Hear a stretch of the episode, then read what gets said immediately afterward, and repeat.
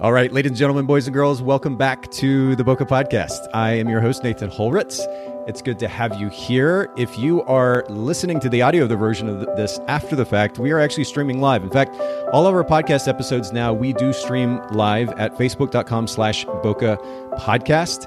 And um, so make sure that you go check out the restream and um, follow along. The visual element, the visual aspect of my interviews with my guests, uh, I think is appealing in and of itself. So make, make sure you check that out. And then follow us at instagram.com slash Bokeh Podcast to keep up to date with the upcoming live streams. We'll make sure to post and share those with you there in our stories. Uh, before I introduce my guest for today, just a very quick note something that I want to continue to remind you all to do, something that I'm going to do on an ongoing basis here before every single episode. I'm going to pop it up on screen here. Here's my receipt for a donation to Charity Water. Now, this is a very small donation. You may see it's $40, but $40 means clean drinking water for somebody that is in need of it. In fact, something like three quarters of a billion people in the world don't have access consistently to clean drinking water. And so um, that is the organization that I'm giving to. But of course, there are many out there, whether local or international. Just find a simple way to give back. Even a little bit makes a difference. Um, I was inspired by our, our guest, Sean Lee, who came on the show a little while back, and um, he really pushed me. And I want to do more, and I want to encourage you all to do the same. So I just wanted to make note of that there. All right. Well, on that note, I want to introduce um, our guest for today, who is actually a return guest. Michael Sasser is here with me. Michael, thank you for coming back to hang out with us. Dude, this is awesome. I love this. Well, and, and already I'm excited uh, for a number of reasons. We were talking before we started recording, and you were starting to share some of the principles that we're going to get into later on today. And I can already tell you're a teacher um, which is something that's that's kind of special in our industry. I mean, there are plenty of photographers who are super talented, but then being able to communicate the principles, the ideas behind running a successful business doesn't come naturally for everybody. So I'm excited to share your your wisdom, your ideas with our audience, but. I have to do this first. We, I don't know if you even remember this. It's been something like four years ago now. Oh um, episode, I think it's episode 46. We're going to link to this in the show notes of Bokeh Podcast. But July 2017, you were on the show. You were kind enough, I should say, to be on the show when we were still brand new and trying to figure out what we were doing. Dude, I was just excited to. I was like right in the beginning of my journey of sharing some of the things that I knew, and, mm. and I didn't really know the best ways to do that. It was recommended to like reach out to some podcasts and see if I was teaching a lot of videography at the time, videography for boudoir photographers. And uh, so I was really excited to chat about that uh, with you. And man, it's crazy how uh, it's a journey.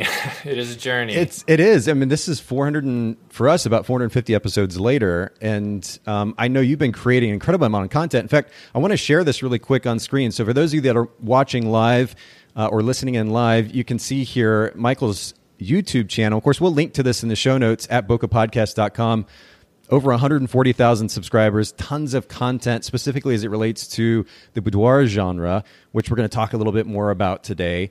And then, Michael, while I've got this pulled up, I'm going to go ahead and share your website as well for everybody listening in or watching sasserstillsboudoir.com, S A S S E R S T I L L S, and then boudoir.com. And then the same thing on Instagram. We're also going to talk a little while later about your education as well, specifically at boudoircourses.com. We'll come back to that.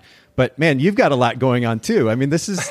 do you like? Did you feel during um, last year, kind of the height of the pandemic, did it give you more time to work on some of that content? Uh, what was that like for you? Absolutely. Um, I mean, I, I think what I wanted to do was connect with people a little bit more personally then. So I was still doing my YouTube channel, I was still doing my Instagram, but I over the pandemic I created my uh, my Facebook group for photographers because I wanted a way to like go live and chat with people. Mm. Uh, hmm. everybody was at home. Nobody knew what to do. Everybody took time to work on their businesses. Uh, I think sometimes people get in this mode of like I'm too busy, I can't work on my business.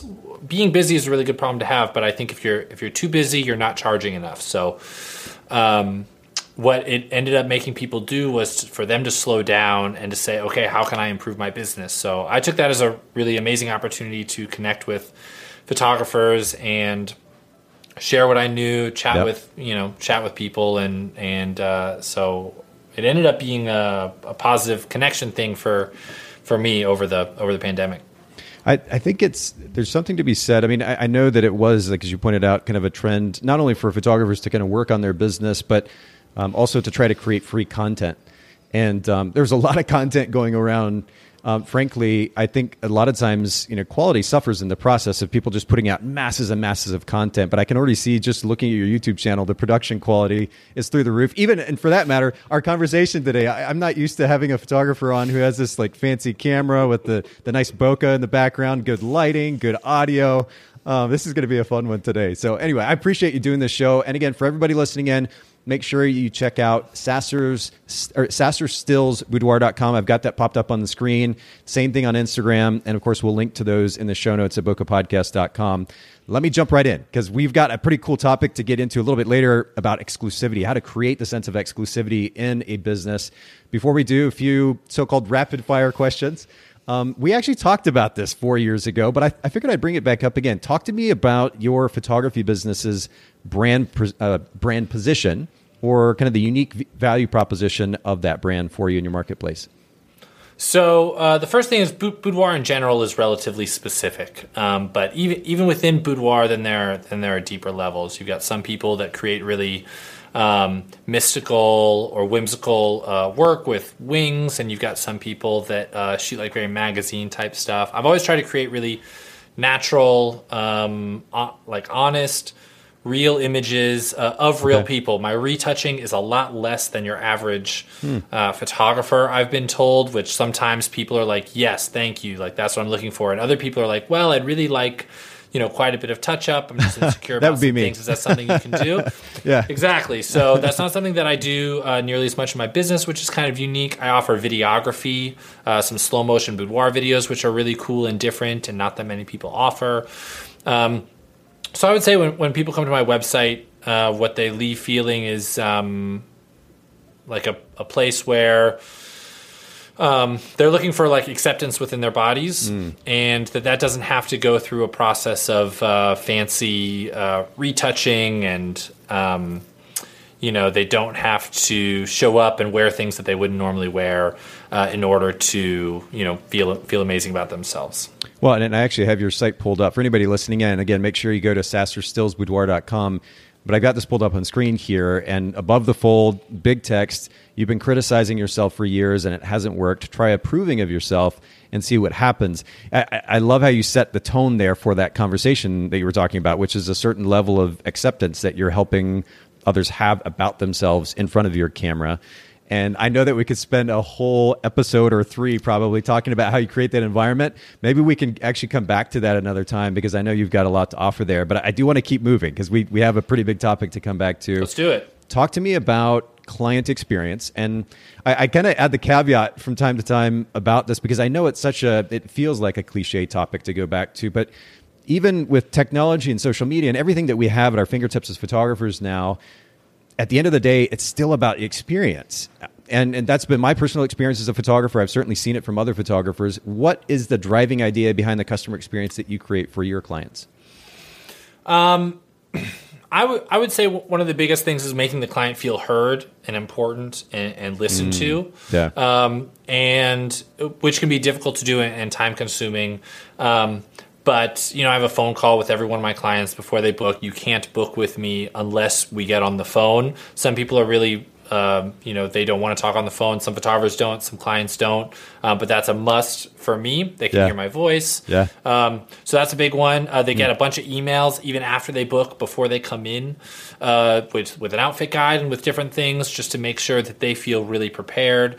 Um, i think uh, one of the biggest things is that they just they don't feel like they're uh, you know walking in blind and that they're going to be taken care of and handheld i think it reduces a lot of the stress for them yep. a lot of the anxiousness a lot mm. of the i'm going to show up and the pictures are going to be bad because i don't know what i'm doing mm. but if i can show them enough that i know what they're supposed to do that i know what i'm doing and then i'm going to you know be with them every step of the way uh, then they feel really uh, heard and taken care of I, I, like I like how you talked about it. It was just a little bit there in what you were saying, but you know what you're doing, which then enables you to effectively manage their expectations. And I think, and I'm speaking for personal experience, maybe projecting a little bit, but I, I know that many times as a business owner, if you're not clear about what it is that you're trying to get done, or in the case of a client experience, what experience you're trying to create, then you don't exactly know what's going to happen. It's going to be a bit haphazard in nature intentional efforts at creating a very particular client experience, if you know exactly what it is that you're trying to create, then you can deliver on that. That's huge. And it may seem kind of subtle, but I think it's super important.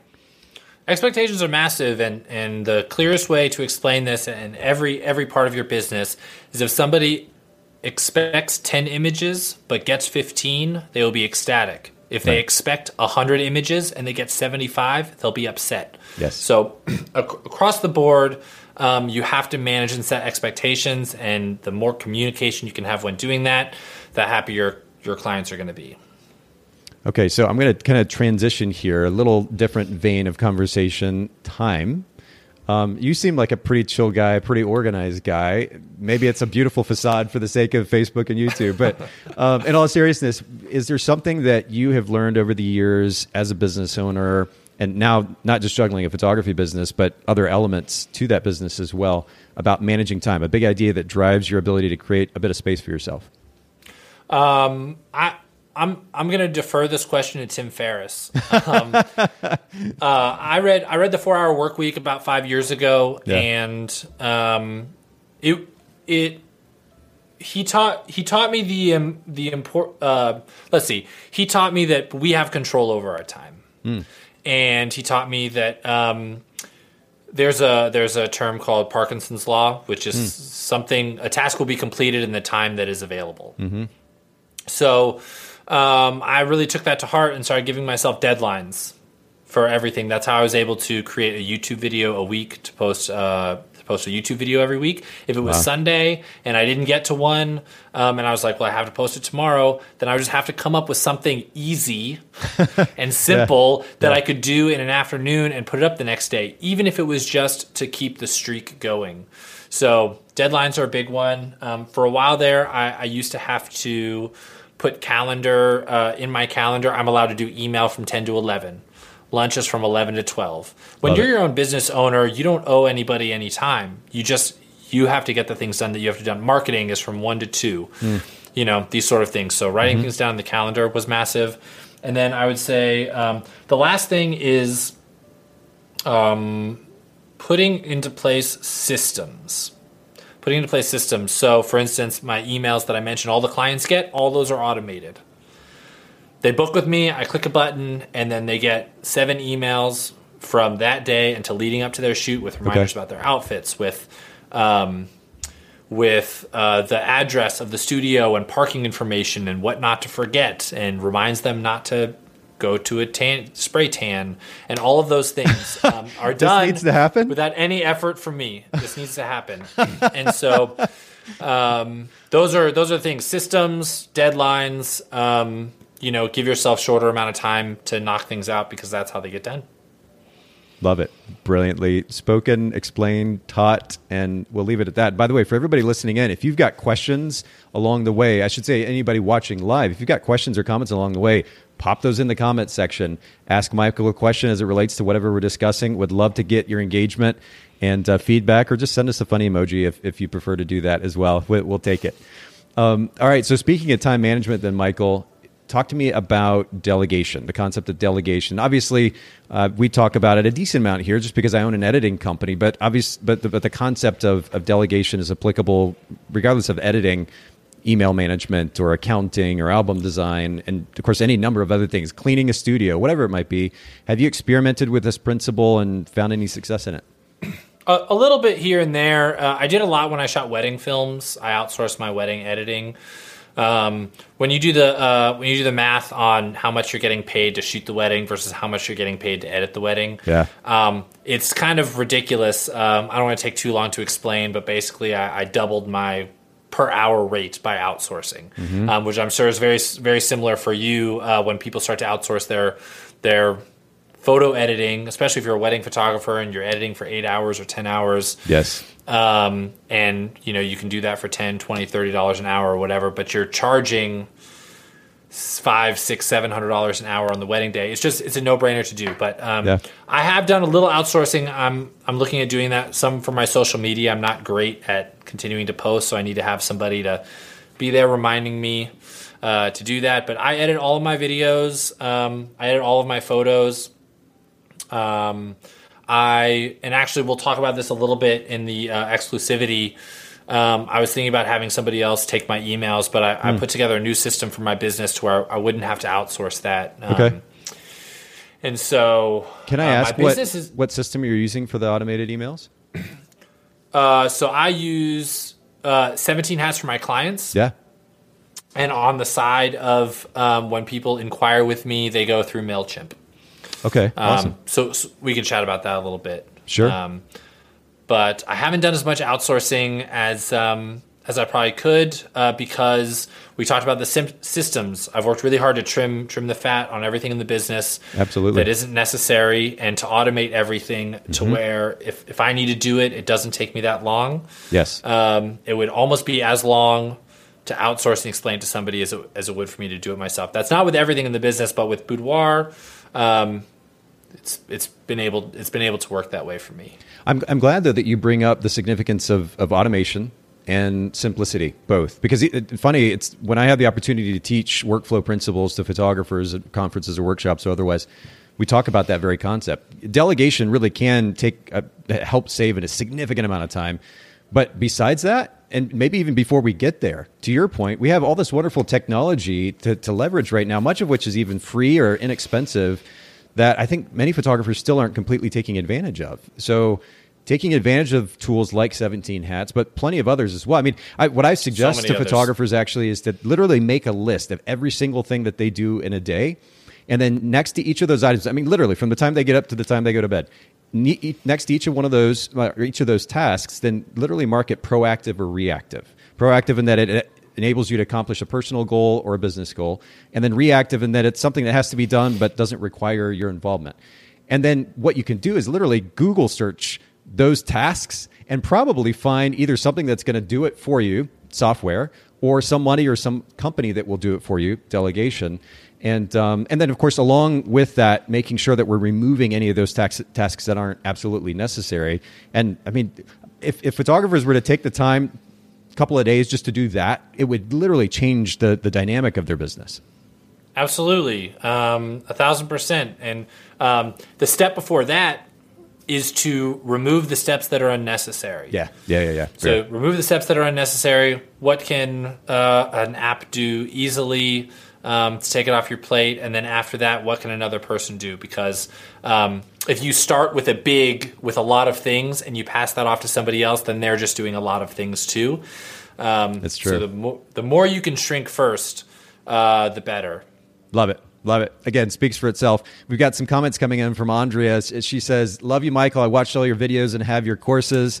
And she says, I want you to do some in person workshops. And, and maybe we can kind of update everybody at the end of um, our conversation today about what, what's coming as far as that's concerned. She says, I'm wondering by chance, will you guys be attending WPPI this year? Andrea, I'm going to be there at least visiting for a day or two. Are you going to be there, Michael? Uh, I think I'll probably be. I got to double check the dates and, and make sure it's in August. It is, yeah.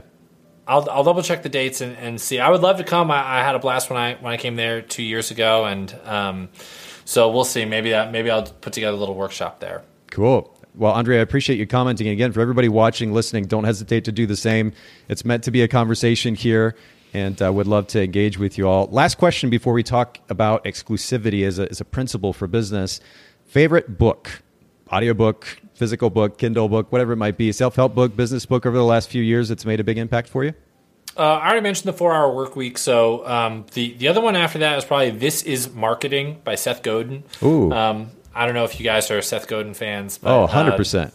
The dude just he just I I literally like I may have even cried while while listening to that audiobook because he just spoke so purely about the real reason why you should be in business. Mm. And there's a the, the main point of the whole book, if, if I can if I can sum it down to, um, is that you have to show up daily to earn the um, to earn the respect of someone in order to provide your product. Like if if you want to help somebody, if you want somebody to, to buy your product so that you can change their life, you know, be it a boudoir shoot or a wedding. You have to show up daily to let them know that um, that you're going to be there and earn their mm-hmm. respect. Mm-hmm. And then, like, what an amazing opportunity that you now have. Um, a business does what it can. You know, a good business does what it can to solve the customer's problems. The customer isn't there to solve your problems. So a lot of the book is, is based around this changing this mentality of like, mm. how can I get more out of my customer? And it's how how can I give more to my customer? Yeah. And uh, man, that book just so so wild and so applicable to anybody running a business. Yeah, this is marketing. Andrea was asking uh, what the title of the book. This is marketing. I actually own the book, and, and I was just looking at checking my Kindle. I have it. I haven't read it yet. I'm going to jump to that really soon because I'm a huge fan of Seth. Um, one of the things about Seth is is that he he's able to, to consolidate and simplify concepts into fewer words than the average author and I think there's some real value in that. I mean, you, you ever read his blog? Sometimes the blog post can be literally two or three lines, and that's it. And what he's able to communicate in those two or three lines, super poignant. I was just telling my son about him the other day, actually. So yeah, highly recommended. We'll definitely put that in the show notes. Um, I'll say and, I'll say just real quick for anybody who has trouble, um, like considers themselves a perfectionist, go, Google Seth Godin crocodile brain or reptile brain um, I think it's Reptile Brain. Um, do a quick Google search for that. It's like 15 minute TED Talk, and um, just watch as he shatters your perception of what per- perfectionism is. It's incredible. Okay, I'll have to look that up myself too. And of course, we'll link to this in the show notes at bokehpodcast.com. It looks like we're having a little bit of a technical issue, some some streaming, some clarity on on the uh, feed here. Hopefully, we'll get back to a little normal little bit more normal feed here in just a second. But uh, in the meantime, Michelle Koopmans, I'm going to pop up this this uh, comment, and Michelle says, "My favorite boudoir educator on my favorite podcast." That sounds like a pretty good combo, Michael. What do you think? I'm I'm loving it. We're crushing it, man. Michelle, thank you so much for listening in. Thanks for the kind words too. Really appreciate you listening. And uh, we're going to keep it up because we're going to actually get into kind of our primary focus for today the idea of exclusivity, creating exclusivity, which, you know, I was thinking even coming into our conversation today, the uh, irony isn't really the word, but it's, it's interesting to talk, to use the word exclusivity in a world where, uh, rightly so, we're talking a lot about inclusivity, right? Uh, but in the world of business, especially high end business, a sense of exclusivity drives us all to buy um, to chase, even in some cases. Uh, I know, again, I've done the same thing. I'm sure most, if not all of our listeners, have had a similar, at least feeling, if not experience, working with another company, whether they're buying a, a purse or a camera uh, or a t shirt. You, know, you never know what it might be. But creating that sense of exclusivity is going to drive business for us as photographers as well, there's opportunity to do that. And Michael's here to kind of share how he's going about that process today. But Michael, as I'd like to try to do anytime we dive into topic, I'd like to kind of go deep um, because it'd be easy to share just tips and tricks really quick and move on and be done. I like to get into the philosophy, the principles behind what it is that we're discussing. So, first of all, if you don't mind, and you were actually doing this a little bit for me before we started, talk a little bit about what the word exclusivity or exclusivity means to you. And you were actually talking about different types of exclusivity as well. Can you comment on that?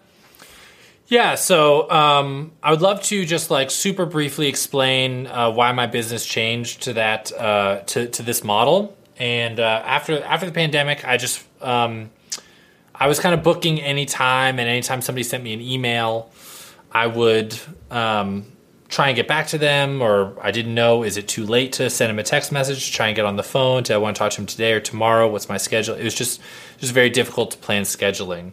I see I'm breaking up here a little bit. Is the is the audio still coming through good? Yeah, the audio is the audio is coming through. The feed is not. I'm not sure if there's a, a connectivity issue. I think we're good on this end as well. So maybe it'll Perfect. clear up as, as we go along. Audio is coming through good. Excellent. So um, so I decided that I I needed to take my own time back um, after being stuck inside, not being able to go anywhere. I didn't want uh, to owe my clients my time. So I decided to uh, take all my phone calls on one day, all my client phone calls on one day a month, um, book my six sessions a month, and put them all in the first week of the month. So you can book me, you know, dates one through seven of the month. And then uh, I only book within three months out. So I haven't booked my September dates yet. If I decide to go on a family trip, or I decide to take the month off, or uh, something happens and I, I want to have that time for myself, I decide to move um, I don't owe anybody my time into six months, eight months into the future. So, um, so I had to come up with a system that allowed for all of these things to take place. Okay. So, um, so let's talk about uh, what ended up resulting in it and, and why that made me become more exclusive.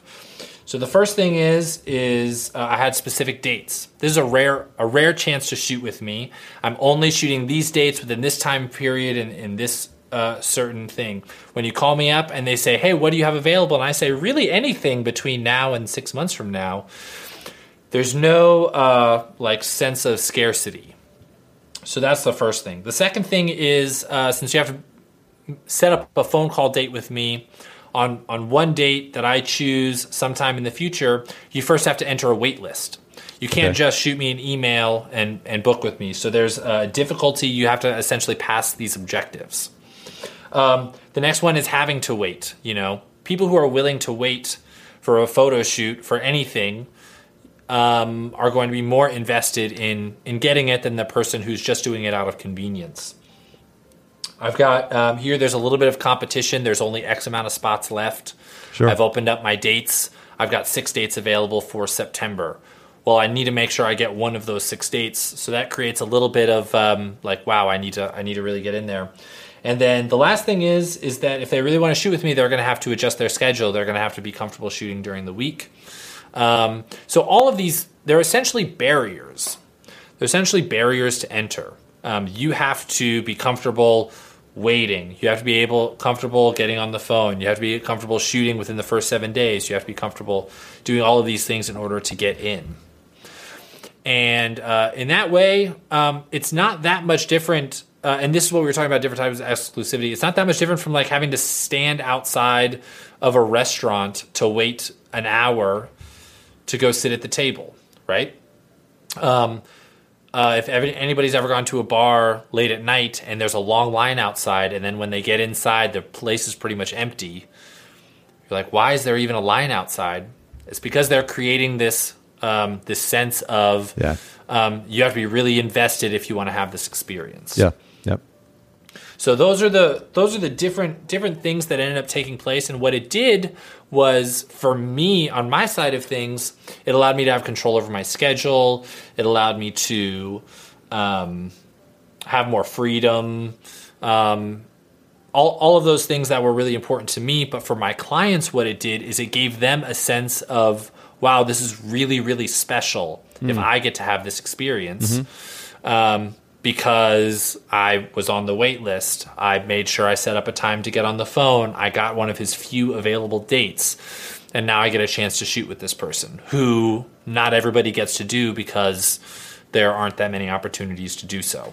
Okay. So I, I, I was taking notes. I'm kind of doing old school here with the pen and paper, and I just want to kind of go back through these four points that you made.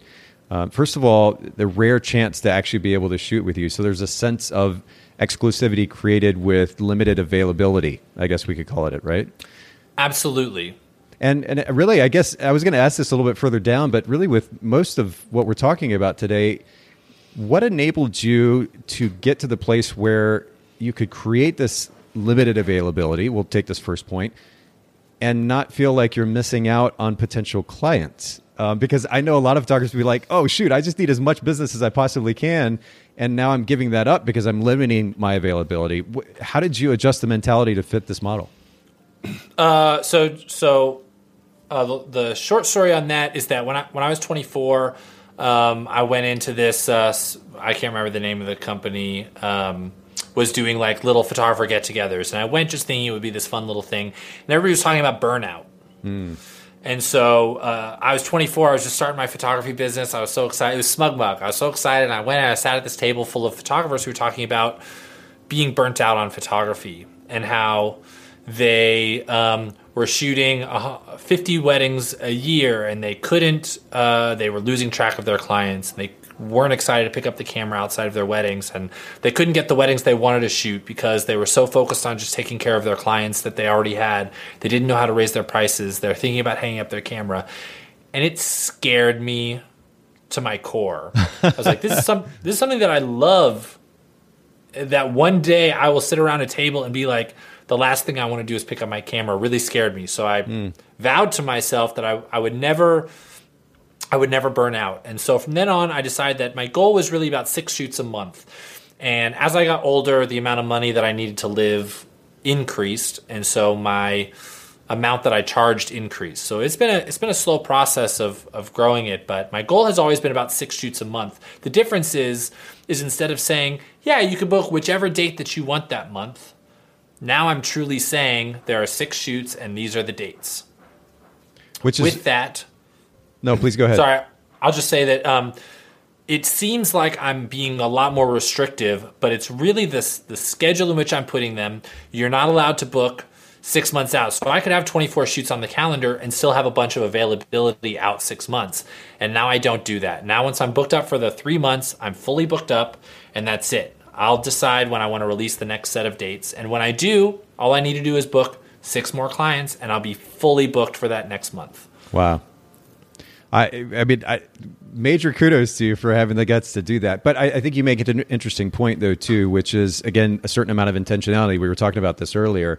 You understood that you didn't want to feel X, which was in this case burnout. And I think a lot of photographers can relate to that. But the reality is that's just not going to happen automatically. We have to be intentional in creating a business model and the resulting systems as well that you were talking about earlier in order to then enable a lifestyle which minimizes the potential for burnout. And yet, also, you're able to generate enough revenue to make a comfortable living, right? So there's that piece too. I'll just tell you just real quick. I just did a live in my Facebook group yesterday about a woman who um, she she had taken my courses. She had learned the posing. She had a post go viral, and she was shooting fifty clients, five zero clients a month, Wow. and she was only charging two hundred dollars a client. Wow. We, we spoke. I told her to get into in person sales. Um, she said, you know, I think I'm going to do it next month or the month after. I was like, you have to have to do it. One year later, now she's averaging $2,000 a client and she's only shooting eight clients a month.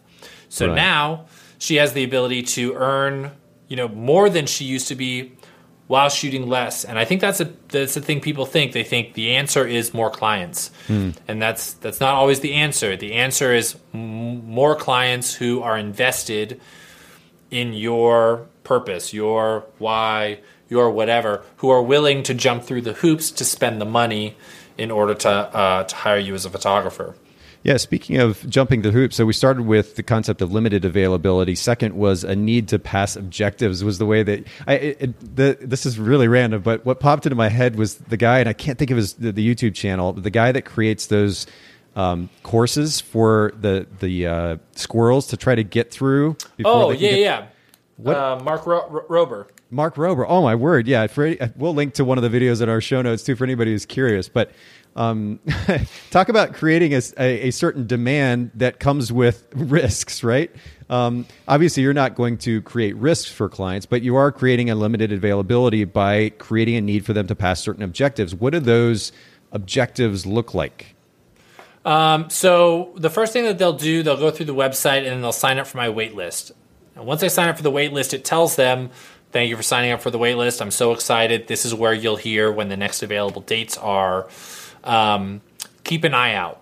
And then that sends them drip emails that kind of get them excited about the shoot. Maybe it's a behind the scenes video in one of them.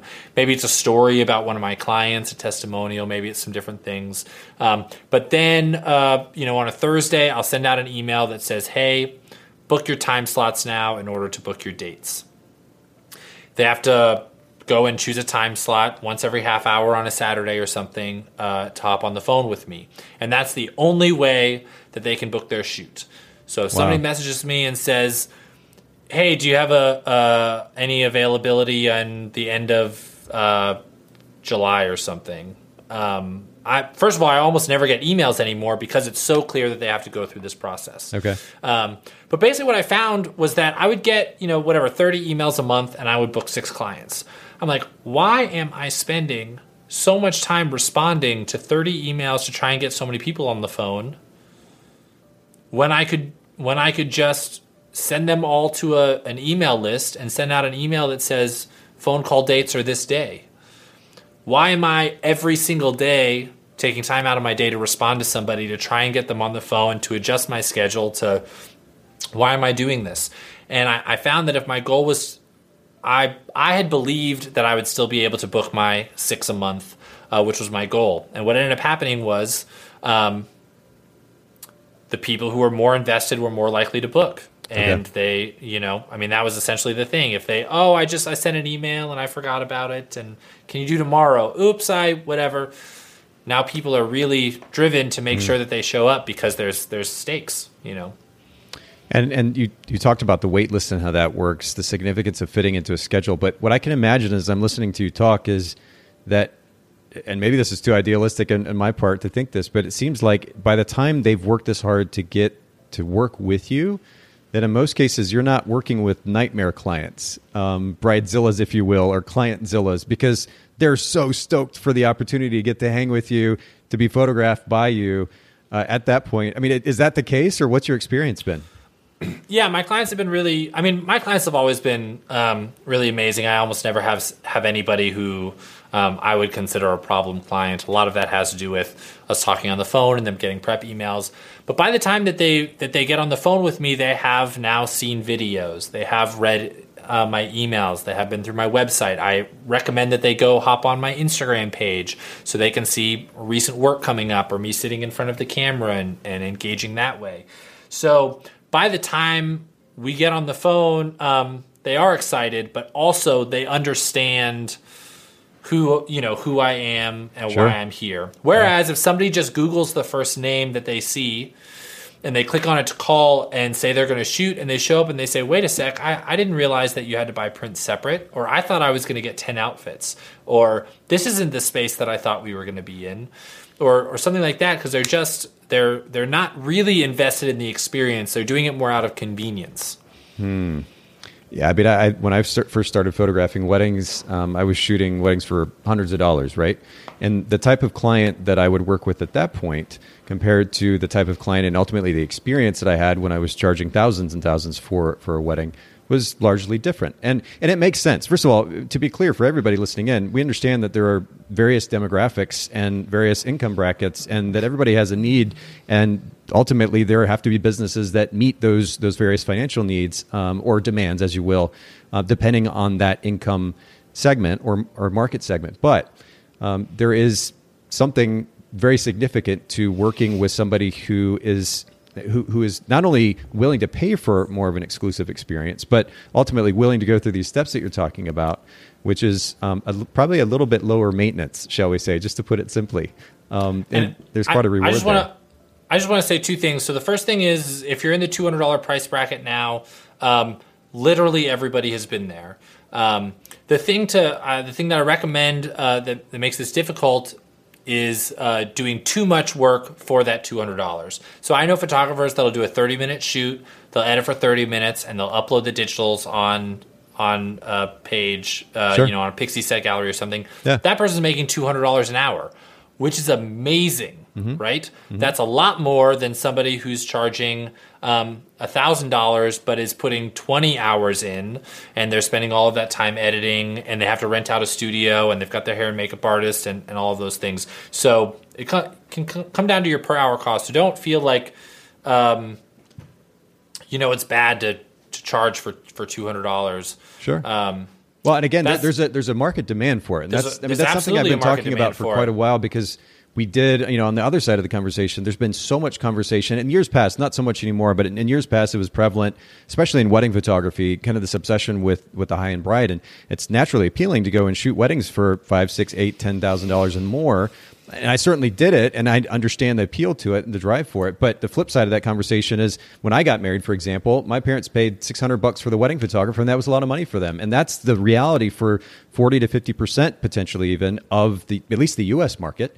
Um, yeah, people absolutely. just don't have the money. So I, I love that you highlight the significance of time management again, because the reality is whether or not we're talking about serving a ten thousand dollar client or, or a two hundred dollar client, these principles of time management apply.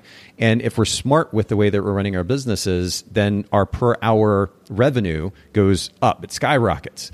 Uh, it's just That's important right. to be super intentional in that workflow and the time management.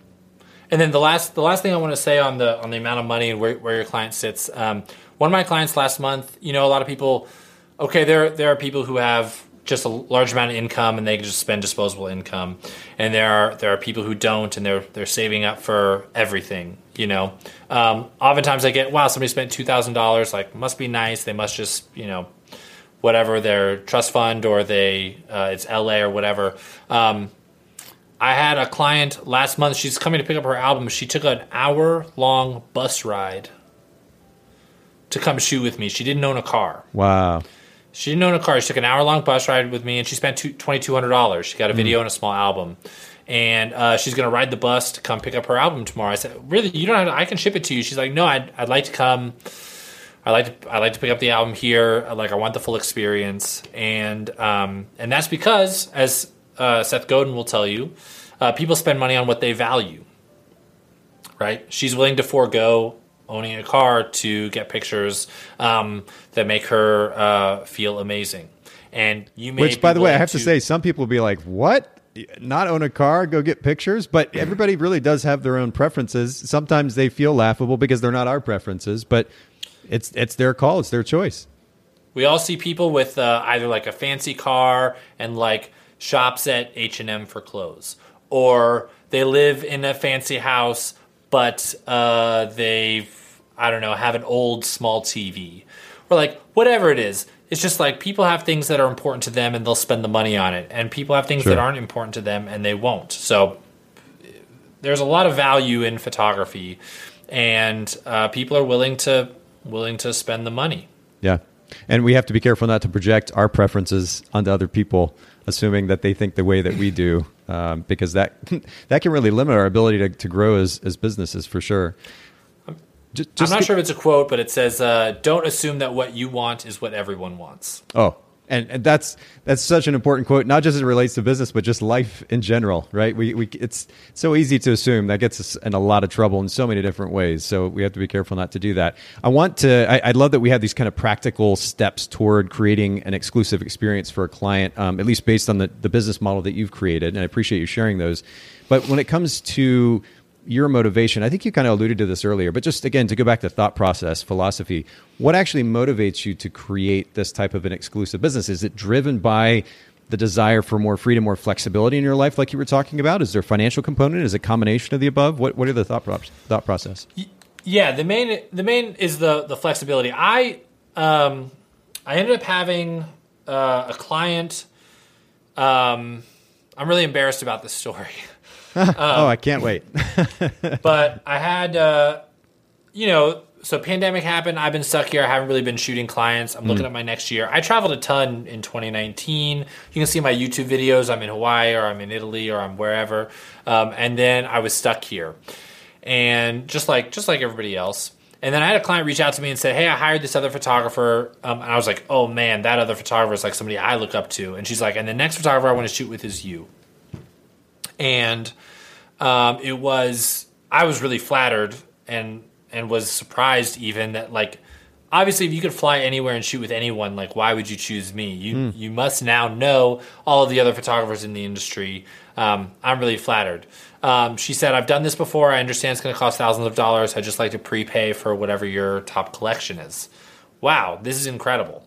Um, and we were trying to figure out dates. This was like in November, and she wanted to book Okay. in March, five five months out. Wow. And I could not bring myself to get a specific date with this woman because I was going through this kind of anxiety around what the future looked like, and did I want to spend all of my time shooting, or did I want to have my dates scattered? What if I wanted to take a trip? What if we were allowed to travel? What if I wanted to? I just couldn't wrap my mind around this idea of um, having my calendar decided for me and I ended up losing that client. she emailed me back and said, uh, "I haven't heard back from you in a couple days. I'd like to cancel my um, I'd like to cancel my purchase. Wow. Um, it doesn't look like you know I'm very important uh, in your in your space." Oh. And it really hit me. I had to stop and I I just laid down. I just thought about it. I was like, "Why would I have let this happen? This is the exact opposite of my business." And so I took a deep look at why I was so afraid to start this next year booking a bunch of clients. And uh, that, as a result, made me call up a f- couple photographers. Like, how do I continue to book the same amount of clients without feeling this claustrophobia around business coming up? And obviously, that's you know maybe that's a really fortunate position to be in. Everybody would be like, I would feel lucky to book as many you know people as I possibly could. but for me, it, for me, it like it froze me And so uh, that's that's what this was born out of. This is born out of having control. Um, this is born out of being able to uh, set my calendar, um, give myself the opportunity to continue to create uh, content for the photographers. I just played a mother son tennis tournament with my mom this weekend, which No is way. possible because we've been trying to do it for three years and we haven't been able to because I've had a shoot or I've been teaching a workshop or I've been whatever. So being able Or to COVID. do the structure or COVID, exactly. so um, what it ended up doing was setting all, up all these things in place, created exclusivity. That that wasn't the purpose to begin with.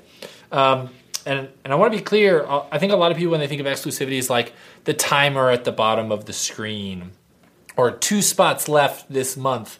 Catch it before it you know before it goes, or you know just sort of these like little catchphrases. Sale, fifty percent sale today Yeah. only. Yeah. And those things are like the very last step. Like if you can't if you can't get somebody to connect with why they should hire you, then having something on sale isn't going to get you the clients you want anyways. Then having a last minute availability isn't going to get you clients uh, the clients you want anyways. So to have uh, what, what I'll see a lot of photographers do is they'll have like um, you know, an about me section says, "Hi, I'm so and so. Book now." But it's like they didn't really connect with you in the first place, so why would they click that book button? Um, on the home page, um, they says, "Are are you now? Are you ready?" But it's like, well, we, I'm not sure if I'm ready because I haven't yet connected with your business. So once you do all of those things um, and create that eagerness, uh, then the exclusivity on, on the second half of it is like the turbo. That totally makes sense. Wow. Um, and I I know that we've like kind of only scratched the surface too, as far as not only your business model, but some of the principles that drive what it is that you're doing as as a photographer. I mean, I, there's so many details um, that we could dig into, but I'm going to kind of save that for our listeners uh, for a couple of reasons. One, and I'm going to pull this up here as we're talking.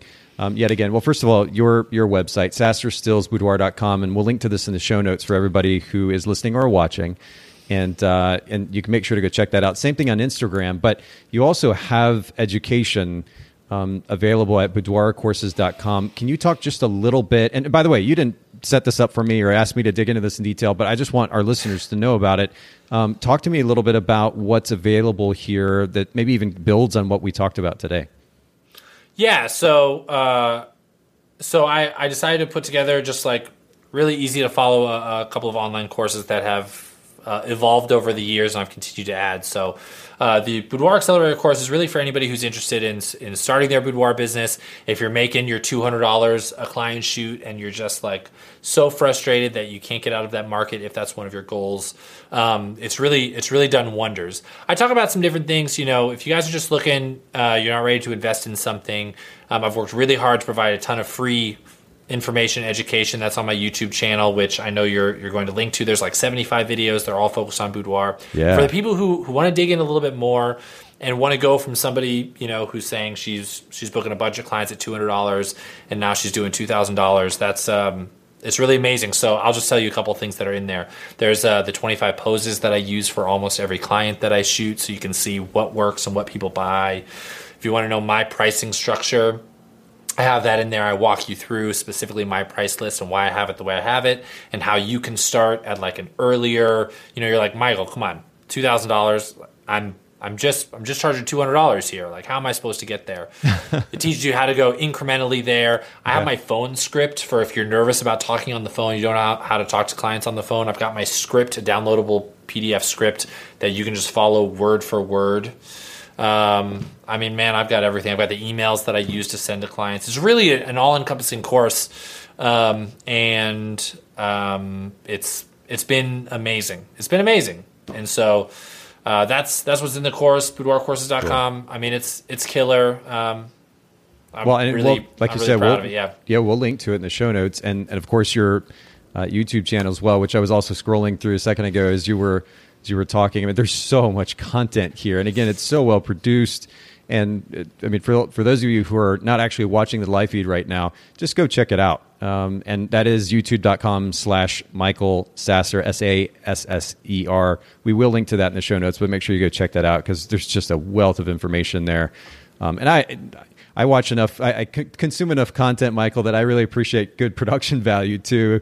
You're you're really up in the ante in that regard. So props to you for that. But man, thank you so much. Um, speaking of time and time management, uh, I want to respect your time. Thank you for making time for all of us though today. Uh, I really, really appreciate it. And of course, we'll link to all the information um, here in the show notes at bokehpodcast.com for everybody who is watching or listening in. Make sure to take advantage of that, the talking points from today. Any any closing words, Michael, as we as we get ready to sign off?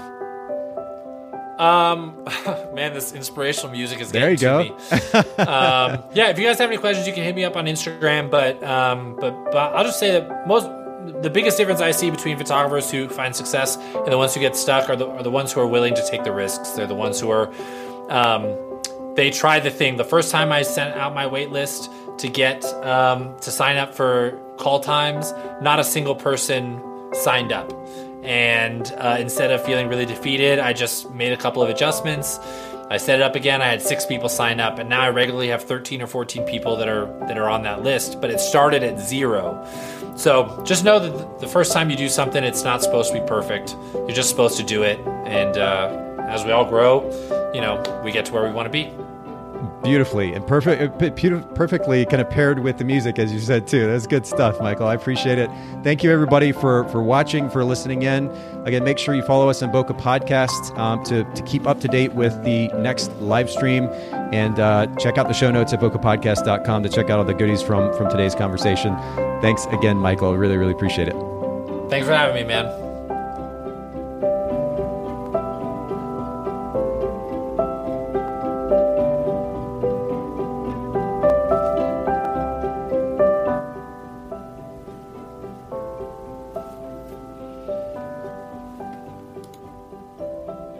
All right, ladies and gentlemen, uh, we have had a couple of technical difficulties here during the stream today, and my apologies. Um, a little bit of a connection issue there, and then for whatever funny reason, and I'll, I'll break the fourth wall here and tell you what's going on. We literally have no stop button, so we are live streaming. It is forcing us to live stream, and I literally have no way to stop the live stream. This is very fascinating. So let's see if we can figure out how to fix the issue here. because otherwise, you're going to get to just be a part of my life for the rest of the day. Let's see what's going on here. Um, all right. Well, I guess if all else fails, we uh, cut the camera and we shut the software down. We'll see if that does the trick. all right, y'all. Thank you so much. Have a wonderful day.